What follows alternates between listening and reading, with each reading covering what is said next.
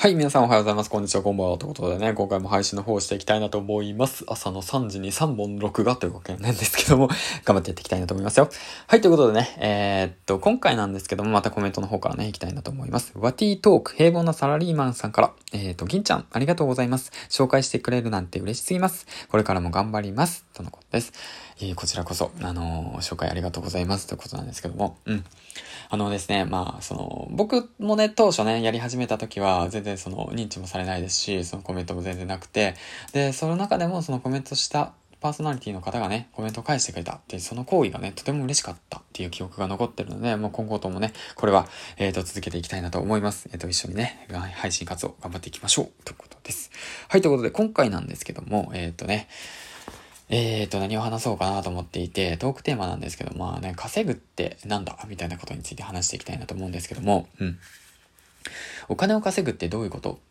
て思うんですね。自分のスキルで身につけてお金を稼ぐってどういうことなんだろう？ってことについて話していきたいなと思うんですけども、僕自身ね、工場勤務10年目サラリーマンやってるとね、もうほんと頭カッチコチになるんですね。うん。だからその、うん、なて言うんだろうな、自分の力でお金を稼ぐっていうそのものの考え方がない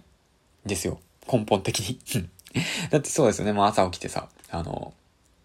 ね、いつも通りさ、あの、油と鉄粉にまみれた工場に行って、で、8時間肉体労働して帰ってくる。それを20日間やると、だいたい19万もらえるんですよ、手取りで。まあ、ぶっちゃけで言ってるけど、今。うん。で、19万で食ってけねえじゃんってなるわけですよ。そしたら残業するんですよ。みんなね。うん。みんな自分の時間を切り売りして残業していくんですよ。だけど、それってどうなのって言って結構前々から思っていて、だからその稼ぐって何なんだろうなってことをちょっと勉強し始めていった結果、お金っていうものは信頼っていうことに気づいて、で、信頼っていうものはその実績に積み重ねていって、で、実績っていうものはまあその信頼からお金につながっていくわけで、だからお金を稼ぐっていうのは信頼を持ってる人じゃないかっっていうことになって気づいたんですよね。まあそれはまあいろんな本で教わったんですけど、例えば金持ち父さんだとか、あとは革命のファンファーレ、西野さんだとか、あとはまあお金の心理のその与沢さんだとか、あとはそうですね、自分のマーケット感覚を鍛えるために、そのチキリンさんのマーケット感覚だとかね、そういった本を読んでいって、お金を稼ぐってことは別に悪いことではないと。やましいことでもないと。もうやり方にもよるんだけど、でも自分の力でお金を稼ぐってことは、自分の今持っている、その、なんて言うんだろうな、その、価値っていうものをしっかりと判断しなくちゃいけないかと思って、で、今回、あの、先月ぐらいにですね、僕はズームで、あの、ズームで相談をしたんですよ。相談をしたっていうのは、そのツイッターの方でね、僕は音声コンテンツを、まあ、上げていって、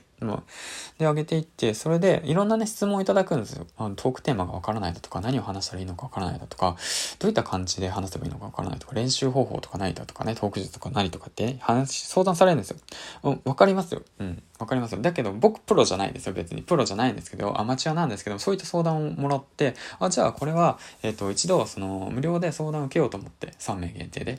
まあ、本当に来ると思ってなかったですよ、正直な話。だってアマチュアだしさ、うん、プロではないし。うん。だけど、その、教える時はしっかりと教えようと思って、で、そしたら、やっぱ、来てくださったんですよ、相談に。うん。で、まあ僕が分かる限りのことは全部教えていって、